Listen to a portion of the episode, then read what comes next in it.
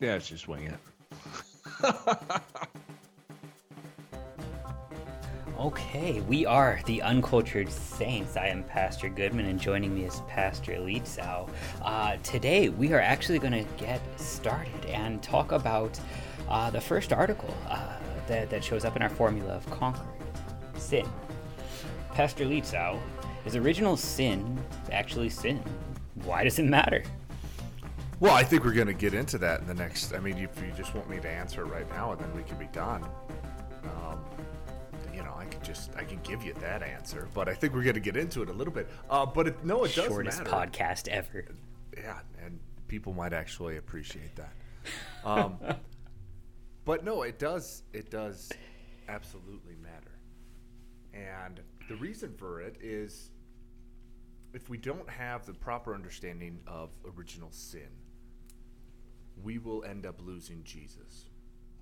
And that sounds weird, and perhaps uh, uh, somebody might actually say it, it it's taken it a step too far, but I don't think it is, and I and I think the the actual uh, uh, formula of Concord says that as well. Uh, if we lose original sin, then we lose the understanding of who Jesus is, who he uh, who he is on the cross, what he's done for for us, what he's accomplished, what he gives to us. If we lose all of that, uh, then it's pointless. Uh, why are we even Why are we even uh, dealing with this subject? Why are we wasting our time here? Why do we come to church on Sunday? If if it's not about Jesus, then I, I can find much better things to do with my time. Right, and I think that's probably one of the biggest misconceptions about sin, too, is that the church only loves to talk about sin to make you feel bad. The church only wants to talk about sin to pick a few of them and say these people aren't real Christians, but but we are. When we insist on talking about sin, it's so that we can find it on the cross. It's so that we can call the bad things what they are and not have to pretend everything's fine when it isn't. It's so that we can find Jesus for even our enemies. If we can call this all sin, we can call this all died for. We can call this all forgiven, and then we can find peace in Christ for all of these things. I yeah, and I think the I think the issue is within the church. A lot of a lot of times, church with quotation marks, I suppose. A lot of times we do hear the law, but we only hear it in that that sense of uh, we're trying to figure out how to be better people, and we're trying to figure out how to to curb this thing or stop that thing or be a better neighbor or be a better Christian or fill in the blank with all of these things. And so that way we can absolutely point to our neighbor and say, See, I am better than you. See, I have accomplished this. You are worse because of X, Y, and Z. We may not actually do that out loud, but we certainly do that in our minds. And if, if that's the, the sole purpose of looking at the law, then yeah, we're going to be lost with that too. and that's with- a very shallow version of the law, too. I, I mean, that's not the full law, because the full law condemns everyone for for the the kind of law that you hear then that, that just sort of tries to improve society or, or improve me so that I can say that why aren't you as good as me? I mean that's like that's like the high jump in high school track where everybody just grabs hold of the bar and lowers it to something that they can actually do so that they say they did it. Or maybe that was just me because I was lazy. But I'm not going to put more energy into this thing than I have to. And, and if I can just lower the bar so that it it's not a problem for me to get over it. Perfect. So that that kind of shallow law that i'm going to set at an arbitrary level where i can succeed but you can't. Well in the right light that that's fantastic for making me feel good about myself which is not the purpose of the law. The law is supposed to kill you. If it didn't kill you it's not really the law. So when we grab hold of original sin, especially against those who would peddle such a, a, shallow law, there is the tendency to push really hard on the fact that we are all sinners and, and really almost even fall off the other side of the horse and maybe even go a little bit too far. This is a little bit about what we talked about last time the concept that there's a distinction between needing to win an argument for yourself or trying to help your neighbor. When when we are so insistent that we win the argument, sometimes we can push just a little bit too far and veer us away from the truth. And, so in the first article, uh, Original Sin and the Formula of Concord, this is exactly what happened. There was actually a good guy who against the notion that original sin wasn't that big a deal, pushed too hard. And all of a sudden, we we recognize that theology uh, done by sinners is sort of like a drunk guy trying to get on a horse. I mean, he's really enthusiastic about it and he knows he's going to go for a pony ride. And so he hops up there as hard as he can and he falls right over the other side. And then he gets up and he dusts himself off and he tries it again from the other side and he falls right back over. That that true theology is being normed by the word of God and its truth. And so we have to be careful to do something that's really difficult for us. We have to be quiet where scripture is quiet. We have to stop talking when scripture doesn't. And so when we when we deal with the concept of original sin um, as it's laid out for us um, there were two sides of this argument. Uh, to quote the uh, the formula of concord and i'm going from the reader's edition of our book of concord which is one of the most accessible for especially um, the lay people and, and high school kids. Um, the formula of concord starts this way. One side argued this through Adam's fall, mankind's nature, substance, and essence are corrupt. And if I want to argue against the Baptist who says, well, Christianity is just being good, that sounds awesome. Because it, it's trying so hard to say, how can you just be good? You're dead in sin. It doesn't sound bad if you're trying to prove sin, except you jumped off the other side of the horse. Because you've gone so far then as to say the essence is sinful. A person's body or soul, which even now, since the fall, are and remain God's creation. That's what we have to hold on to. And if we push too hard on this idea of original sin, we can almost lose sight of the fact that didn't didn't God make you? If you are God's creation, what would it mean that the entirety of you is sinful? That that that must mean God made sin. That must mean that this is how it's supposed to be. It seems like a really small distinction. Are you sinful or are you corrupted by sin? But all of these things are connected. Uh, theology isn't Jenga pieces where you've got the big tower of blocks, and if you don't like one, you just take it out and you can rearrange it, stick it back on top. Everything here is connected. And so, what we say here connects to other things there. If you pull out a block here, it will tip the tower. It might not right away and, and real obviously, but it's almost more like, well, a thread to a sweater. If you just keep tugging on this thing, you are gonna unravel. Don't ever quote Weezer and, again. But I feel safe in the garage.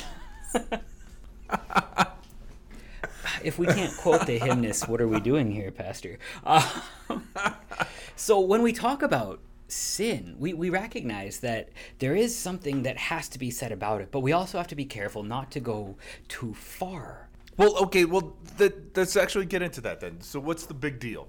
What in the world is, is the big deal about dividing between or, or having a, a, an actual difference between saying, uh, my nature is uh, sinful or my nature is corrupted by original right. So because this seems like a really puny detail right? Like it doesn't even seem like it's that big of deal. Yeah. so maybe instead of just jumping right into the finality of it we can do like the formula of concord does and it starts simpler. All right so before we go making these grand theses or, or you know epic tweets let's lay out what we do believe. So first um, is original sin actually sin? Yes. How do you know that? Well, Scripture makes it pretty clear to us uh, that it. What do you mean? That it is original sin. Psalm 51. Right, we've got David uh, speaking in Psalm 51 about how in sin uh, his mother conceived him. Uh, now he's not talking about uh, the act of conception was sinful in some way or fashion. Uh, what he's doing is is after the, the prophet Nathan came and told him that uh, everything he's been doing for the last uh, couple months or couple years in regards to Bathsheba and Uriah and all of this, that all of that sort of stuff was sinful. He was not above the law. Right. And where does it go with Bathsheba, too? Because this, I mean, this is your proof text, like in real life for our babies born sinful. What happened to David and Bathsheba's child? Well, and that's where we have to get to as well not only does does David in Psalm 51, where he writes this uh, beautiful, heartbreaking uh, psalm about how uh, sinful uh, he is and broken he uh, he is, uh, but he also does say that in sin his mother conceived him. From the very conception, from the the moment of conception, there was this corruption of his sinful flesh. And we also see that play out in a very practical way, but we, we also understand that Scripture says this as well, right? The wages of sin is death. Well, David and Bathsheba's baby died. Right. That was that was part of this part of this uh, punishment that God had for David uh, due to due to his uh, his sinfulness there. Uh, and I don't want to get down that road that, that God is going around murdering babies or anything like that. That's No, that, that's not the point God doesn't murder babies, but sin breaks stuff. And this is actually how we, we see it in reality. When we want to have a discussion with somebody over whether or not a cute baby is still a sinful baby, we, we just ask a really painful question because we know sin breaks stuff. So can babies die? And and everybody calls that a bad thing. The Lord Himself calls it a bad thing. Um, when when Herod slaughters the innocents, uh, the Lord laments over his his wretchedness for for doing this thing. So we just ask: Is it a good thing or a bad thing that babies can die? It's terrible. They're born sinful, and that sin that that brings with it death. Something has to speak to that. Something has to fix that. Something has to undo that Yeah. because apart from that help we are we are lost Yeah, and that's and that's where you might get with your uh, having this discussion with your your Baptist friend because they'll, they'll bring up the the absolute rational notion that you you ha- and you'll have to agree with it as well. Uh, how can you say that an infant is sinful? Uh, look, he's not doing anything. He can't cognitively uh, uh, do anything sinful. Uh, all he does is he eats and he sleeps and he poops. That's it. How how is any of that sinful? Um, right. It's a question over what the concept of sin is though. And so this is one of those places where we would differ whereas they want to argue that sin is only an action. And i mean i guess you could say they're they're really selfish. Like they keep waking me up in the middle of the night and won't you know won't give me any peace and quiet. But really it, it's deeper than that. Sin is hereditary. It, it comes in this thing that makes us mortal we will die all Yeah. of us. We were given that from from our parents. This original sin according to the book of concord is the chief sin which is a root and foundation of all actual sins. In other words um, well a sinner's going to sin.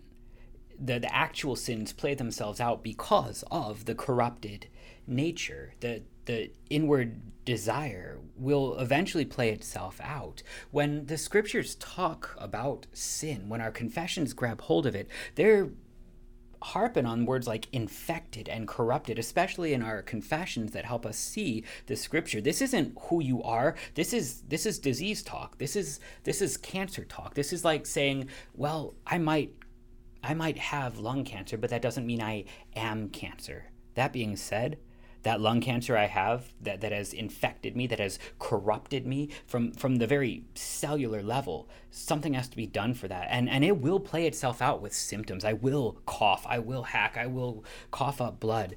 But there's something more profoundly wrong that cough syrup isn't going to fix. Something has to be done to the inward heart. And when we talk about then sin as an infection, as a corruption, we can recognize then it goes so deep that it's not a question of simply saying behave yourself because you can't. And it's also not simply a question of which parts of you can you cut out because they are so commingled that the cancer has spread so thoroughly that death will come for all lest Christ give his life that we would live.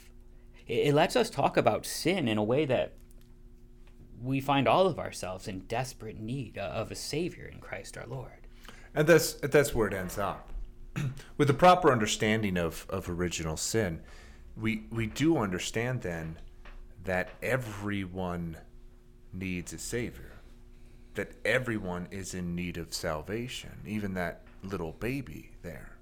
Uh, if the little baby uh, was uh, sinless and had no guilt uh, or anything connected to him, uh, if his flesh wasn't uh, corrupted by sin, and if that corruption wasn't true sin, then the argument, the logical argument, would be then that baby at that point doesn't need a savior.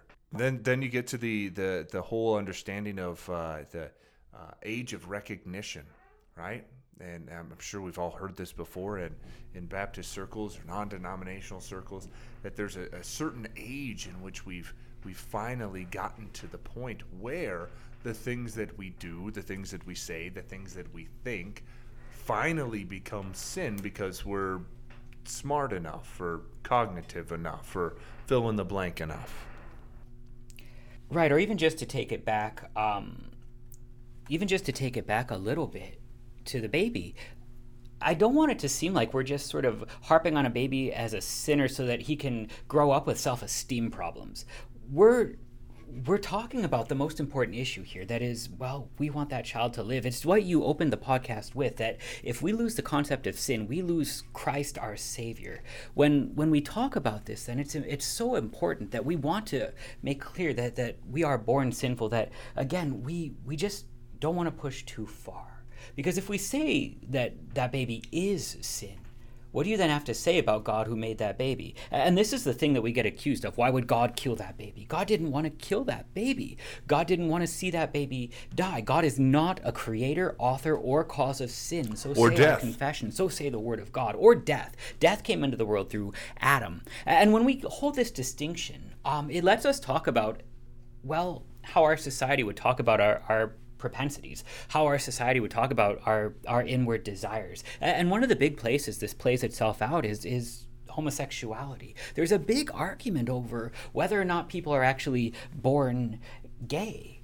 And there are certain kinds of Christian denominations that insist that couldn't be so because they don't recognize original sin. They don't recognize that that there could be something inwardly corrupted that might twist our desires inward and away from that which God would call pure and holy. And so they say, no, this is only an outward choice. Um, and we don't want to make God the person who made somebody gay, which is exactly the argument that. Um, that that the LGBTQ crowd would would make that because I was born this way it must be natural it must be good well no God didn't God didn't create sin. I'm not even going to argue whether or not you were born that way because I recognize that we are all born sinful and I recognize that my pet sins might not necessarily be your pet sins, Pastor Littell, but at the same time, that doesn't make them okay. Just because I was created of my mother and father through God's will, that that doesn't mean he wanted me to be a sinner and I know that because he doesn't want me to die. He says, I have no pleasure in the death of the wicked, but that they would turn from their way and live. He wants none dead, and he also wants none to be sinful. Uh, when we talk about this whole thing, we don't want to give anybody an excuse to sin. Uh, and so we we teamed up maybe with everybody else who seemed like uh, they were on our side. We teamed up with Baptists who stand for our morality, and we maybe pushed too far off the other side of the horse. And we said, this is a choice the outward act, fine, but what about the inward lust? Did God give you that inward lust? No. He's not the author or cause of sin. Um, some people are born with genetic diseases. God didn't will that. The thing is, that person is more than their genetic disease. Some people are born with Down syndrome, but they are more than how many chromosomes they have. They are a creature of God. They are shaped uh, by His will. By His will, they are they are life with with a redeemed soul. And so to reduce somebody to um, a, a, disease is the very same as reducing somebody to a desire. See, you are more than your lust, be it gay or straight. Whether or not you were born that way, to identify as, as gay more than before anything else, it, it says that your desire is the foundational piece of your identity. Ours goes deeper than that. We, our foundational identity is creatures of God. Our, our, our foundational identity, even more, is baptized. We are the redeemed. And so, yes, I have within me a corruption of my flesh. I have within me pet sins that I love. I have within me uh, sins that I do so often that, yeah, if you knew me too well, you might recognize me by them. But our Lord doesn't see us by those sins. He sees us by the blood shed upon the cross for us. He sees us washed clean in that water, in, in the waters of our baptism, so that before anything else, He would say, You are not sin.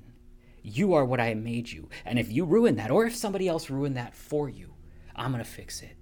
I'm going to shed my blood for you and wash you clean to get you back to that which I have made you to be. Uh, yes. you just said a lot right there. Um, and uh, I, I, think I followed everything, but uh, just just to make sure that's let's kind of go through it uh, Okay. a little bit. We've got these real life issues right in front of us. So, so Pastor Goodman, uh, you you took uh, original sin, where if you're talking to your your your neighbor uh, and you bring up original sin, they're probably or there might be a good chance that they have no idea what you're actually talking about. Original sin. What do you mean? Things aren't the way they're supposed to be. Then you bring in a real life situation where this, okay, let's discuss. Can people be born gay? What does that mean? Uh, when, when we're making discussions or, or conversations or arguments based upon this point, where are we going to go with it? Uh, so, you're talking high schoolers out there, college kids out there, uh, parents out there. You're, you're talking with your kid, with your neighbor, with your friend about this, and the situation comes up. How do we address this this understanding of born gay, not born gay? Uh, everything's a choice in the light of uh, original sin and the proper understanding of it. Right. And that's that's what we're jumping towards. If if you're using the idea that you were born sinful as an excuse that, that it must be okay, you've skipped over Jesus.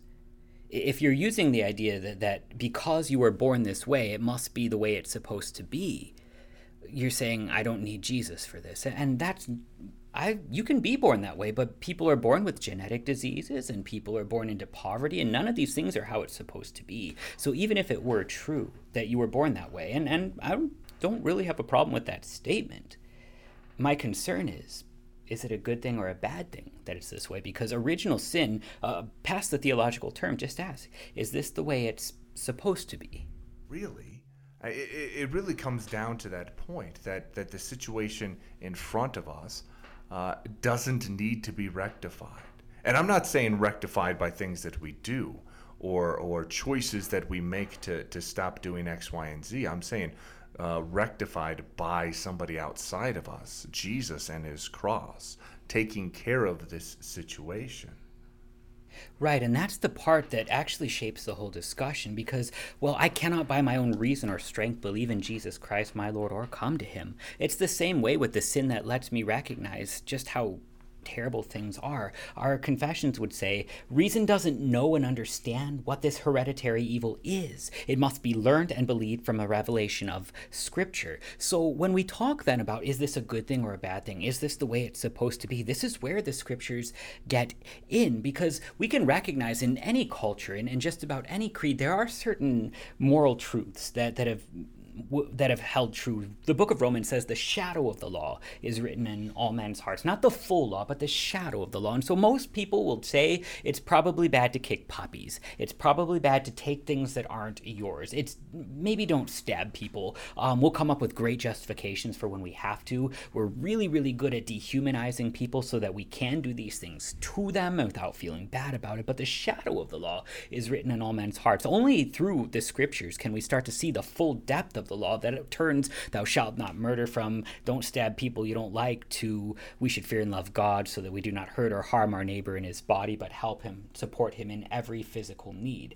When we have then the the full law of God on our mind, we we we see something more. And in the same way, um, when we start to see just how damaging sin is, just what right and wrong is, again, we, we turn to God's word for the, the idea of what is normal. This was our, our first episode that we are normed by the scriptures.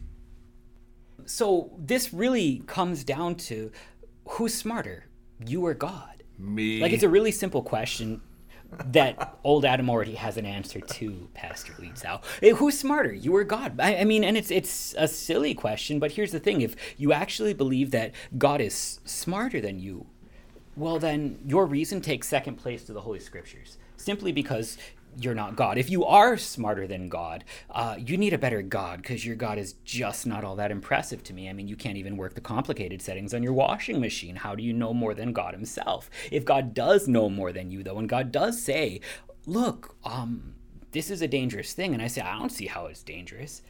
I'm going to trust God.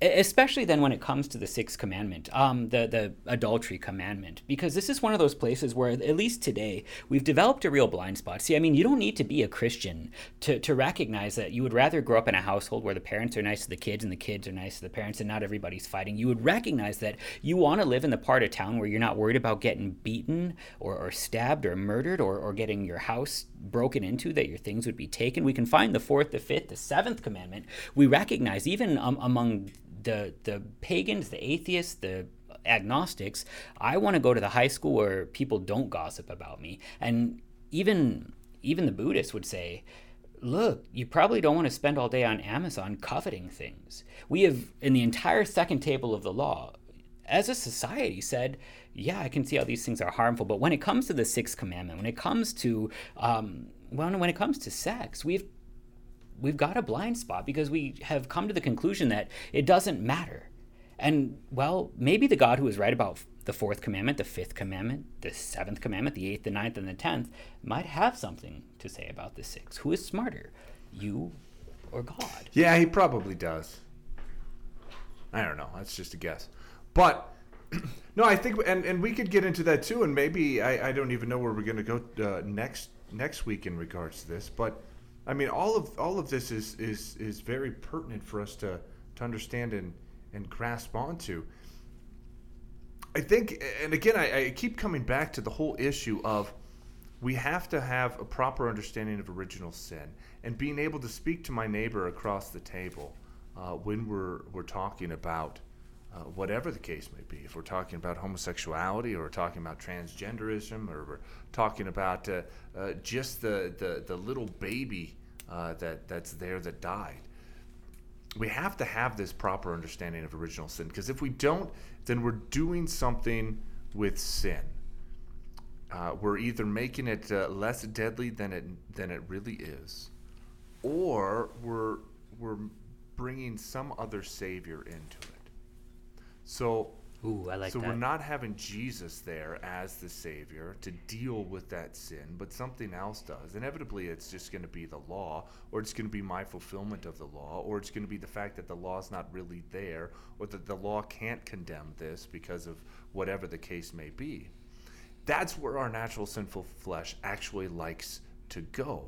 Uh, that's where uh, we inevitably will always go. That's where all people who see Scripture incorrectly uh, go where uh, to a, a different savior to deal with these issues. Now, they might not actually say the word savior. They're not going to call the law the savior. They're not going to call uh, them being able to fulfill the law uh, as their own savior. They're not going to use those words.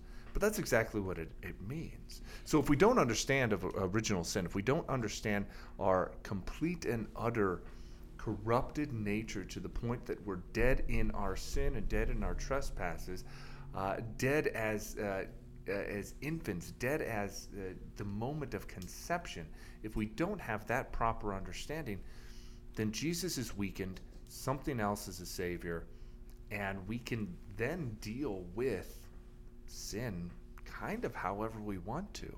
Not just original sin, but the actual sins that play out as well. Because the actual sins come out of this original sin. Well, if original sin isn't sin, if it doesn't have to be dealt with by a savior, well, then why do actual sins have to be dealt with by a savior? Why do we have to deal with anything with a savior? Why can't Jesus just be that guy who loves everybody uh, and is cool with whatever you do? I mean, you just, you do you, I'll do me we'll all be fine. Right, which is exactly where our confessions would say. Original sin is a complete absence or lack of the created state of hereditary righteousness in paradise. So when we ask, what is original sin, we can say it's everything that God didn't make us to be. See, we were created in God's image. We were at one point how we're supposed to be, but something has changed. So the image of so what you're saying, uh, Pastor, is the image of God, the true image of God, uh, is Adam and Eve. It's yeah. the, the perfection in the garden. Before the, the, the, fall. Before the fall, right. The perfection in the garden before the fall, uh, where there was no shame, Uh, uh, they were able to walk around in their nakedness. There was no shame in that whatsoever. There was Well, they're no- married. there was yeah. There was there was no fear uh, or or uh, terrified fear. Let's let's put it that way of uh, of a God who is going to uh, kill them or demolish them because of sin, because there was no sin. So they were able to walk with God in the cool of the day, speak with Him in ways that uh, you and I have never been able to. Um, this was that image of God, right? Am I getting that right? Right. So what's what are the consequences of the fall then? Well, let's just take that then. I mean, and, and let's just take it with with Scripture. What are the consequences of the fall? Im- immediately, uh, immediately, there's this understanding of, of shame.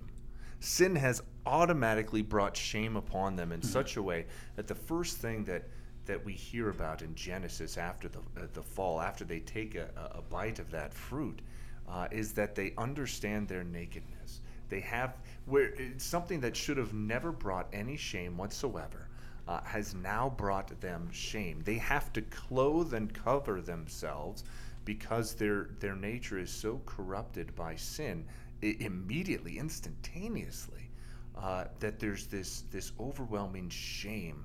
Uh, that has to be taken care of. And Well, their they- marriage got ruined right there. I mean, really, they were married and they were content before, and then sin came along where Adam didn't take care of his wife.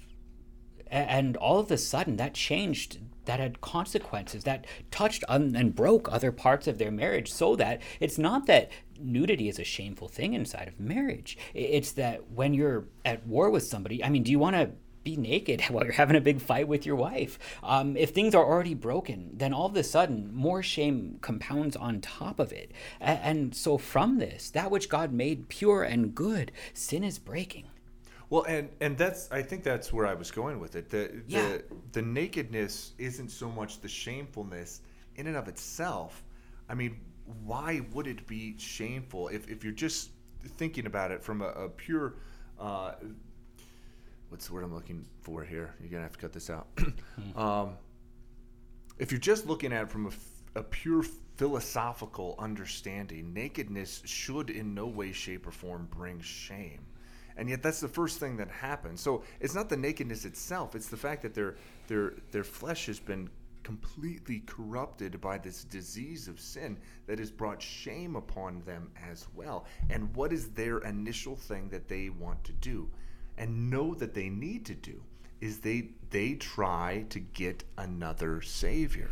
It's themselves. They're covering themselves up with, with fig leaves. They go to themselves. They don't go to God, uh, and they try to cover their own uh, their own shame. You're talking about a first commandment issue too, right? You're talking Absolutely. about the ability to to fear, love, and trust in Him above all things. Because, well, when Adam and Eve try and fix the problem on their own, they're not looking to God to fix it. That's a first commandment issue, and that was passed on bef- down to us.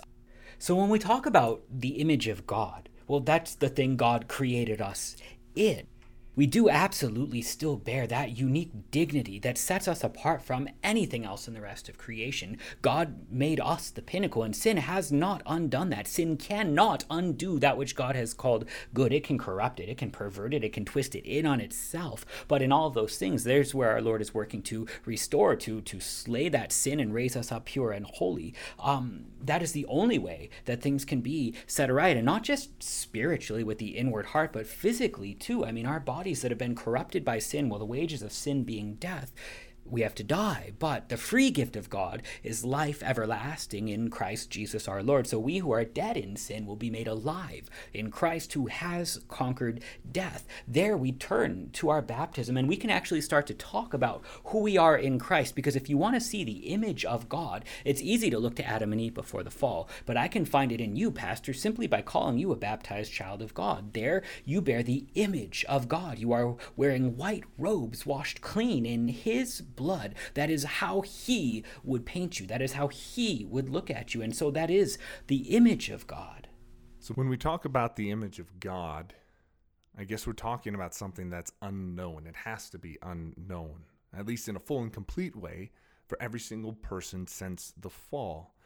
So maybe it's actually kind of difficult, and we'll get into some muddy waters when we're actually talking about the image of God. And it might be hard to grasp onto some of this. Maybe, hopefully, you can stay with me here maybe this will make sense.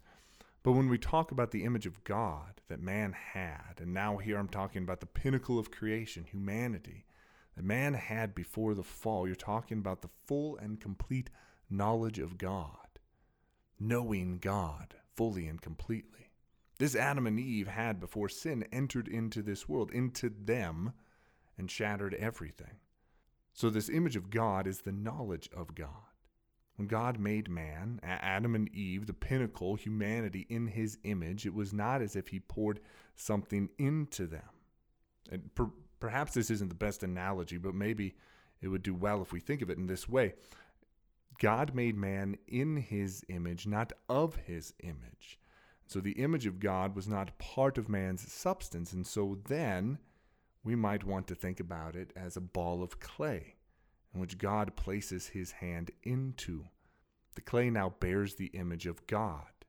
It is his hand, and nothing else. It can't be the image of the devil or the image of Adam or anything else. So he places his image on, or he creates in his image.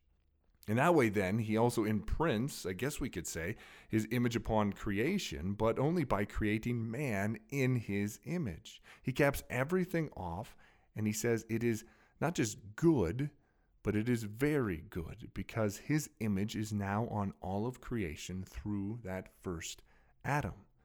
He didn't create the rocks in his image or the ocean or the monkeys, but man and man alone.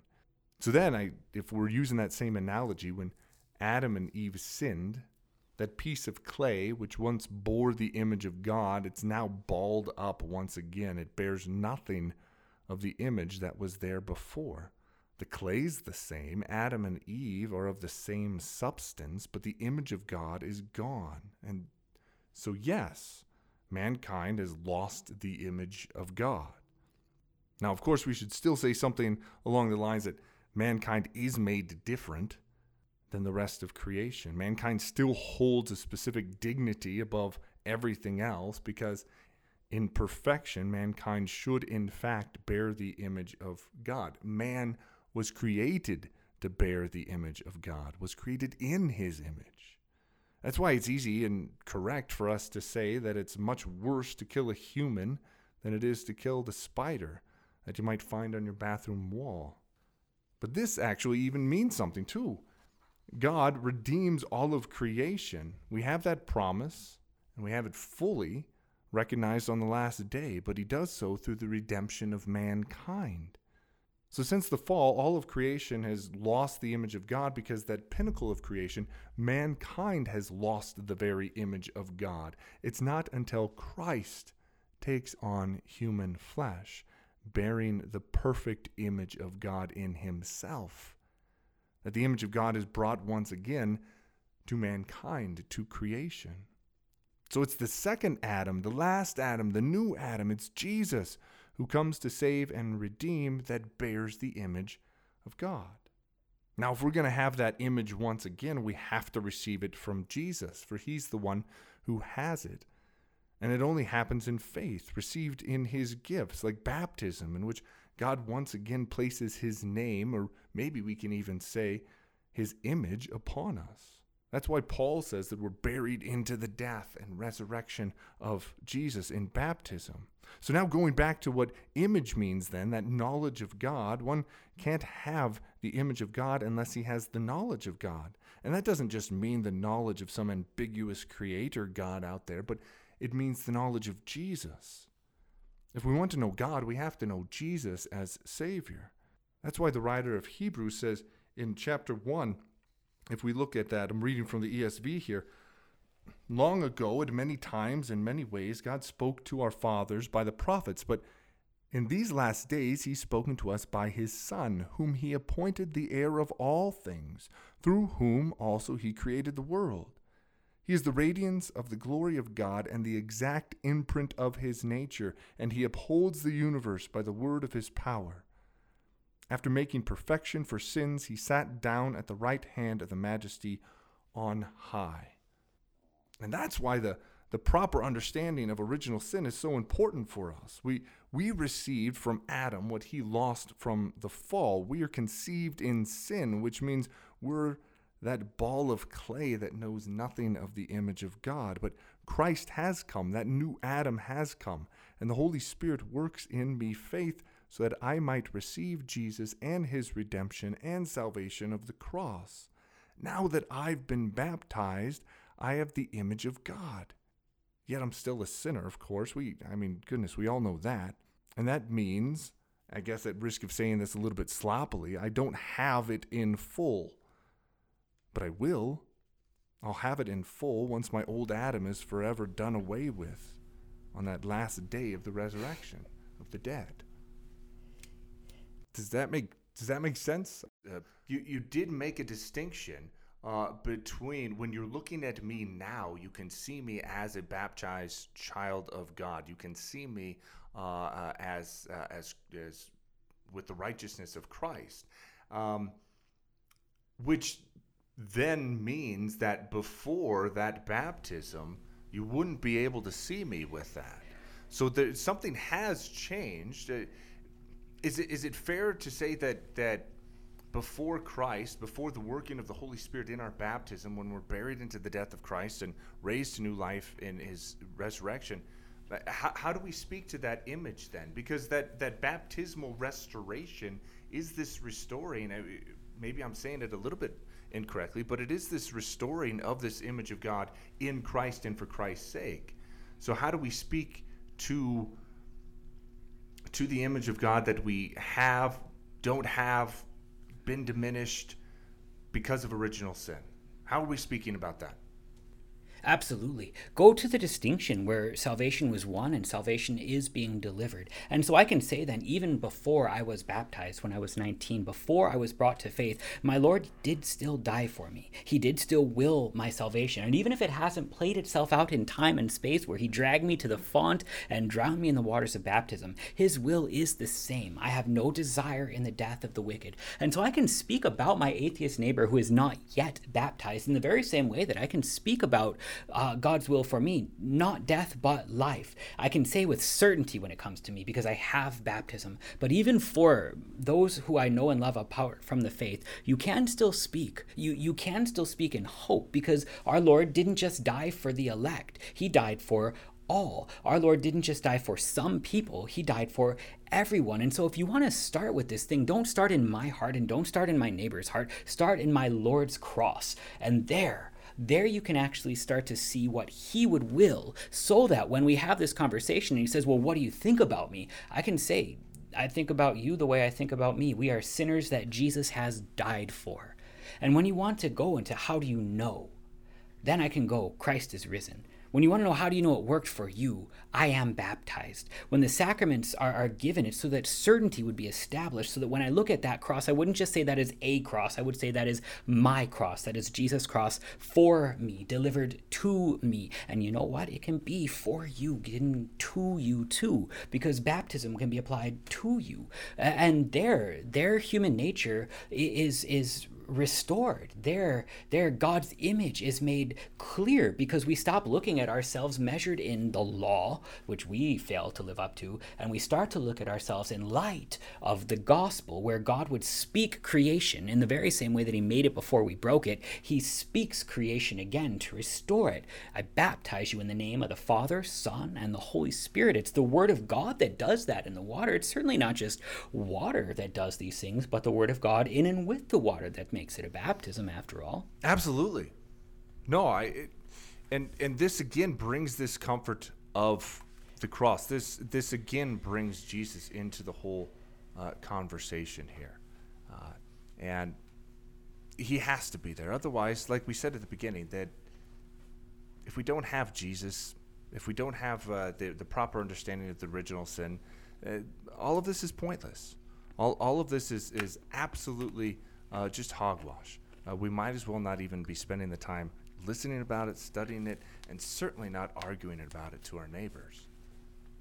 Right, because there's enough bad stuff going on here where, and this is the, the cry today, the church should be more involved in humanitarian work. Because look at how much is wrong down here. Look at how much pain and suffering there is. If the cross of Christ didn't actually do anything, we're wasting time by preaching sermons when we could be running soup kitchens.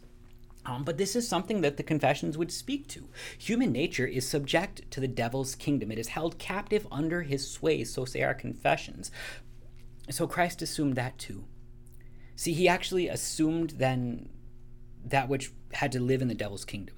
Christ was cast out into the wilderness to be tempted by the devil. He assumed human captivity. He was nailed to the cross we're not just talking about dark things that we do. We're talking about a dark place. We're talking about an awful world. But the thing is, we're talking about it as if we can find a solution, a victory, a help, and the God who joins us in it. Because if there is no Christ who joins us in the devil's kingdom to redeem it, well, then the best we should probably do is make the best of the day and try and run a soup kitchen. But if we have something that chases away darkness, namely the light set on the hill, the light that is the cross of Calvary, well, then we should be preaching sermons. We should feed the hungry too. We absolutely should.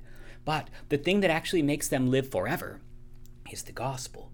And so we can talk about dark things and we can talk about dark places. We can say the world doesn't spin the way that it should. But our hope is more than just eking out a few more weeks of existence down here. Our hope is that our God doesn't want it to be this dark either. And so he came into the darkness to bring light to darkness, that darkness cannot overcome it. This is the beginning of the Gospel of John. Um, we, we recognize that it still hurts down here. The confessions would also say this healing has only begun in this life. It will not be perfect until the life to come. Of course, it's dark down here. Of course, we still struggle with sin. Of course, that which in us is still warring against sin. And even though you are baptized and the image of God is restored in you, that corruption is not letting go quite yet. It has to die all the way and being put into the grave and raised up. In the resurrection, we won't war against sin. In the resurrection, there will be no more darkness. There will be no more hungry. There will be no more despair no more sadness. But in this life, well, the healing has just begun. But the thing we ought to lean into in the middle of all of it is the thing that brings that healing, namely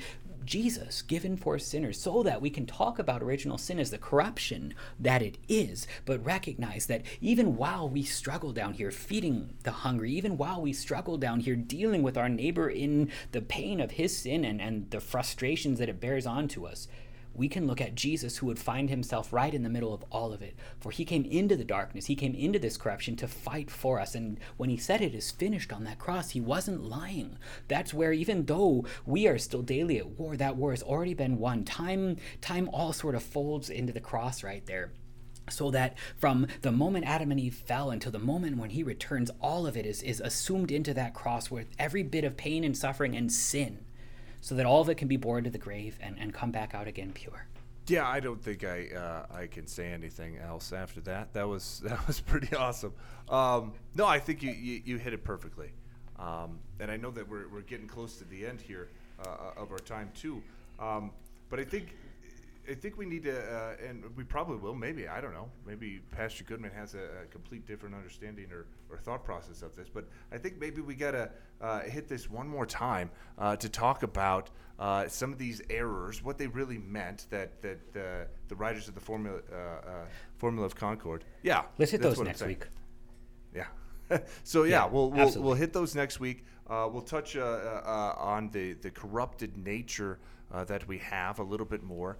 But then we'll we might also even be able to to fold in a little bit into that second article, and this is the understanding of human free will. Because again, if if we haven't if we yeah, haven't set up this this table correctly with the proper understanding of uh, of original sin and the corruption of our of our human flesh, then we're also going to misunderstand uh, free will, or as Luther would say, the bondage of the will. Uh, that's a big deal too that I think we're going to have to get into. Absolutely. Stick with us. We are the Uncultured Saints. Uh, Pastor Lietzau here and, and Pastor Goodman, thank you for your time. Uh, the Lord continue to bless you and keep you in this life and unto life everlasting. Amen. Amen.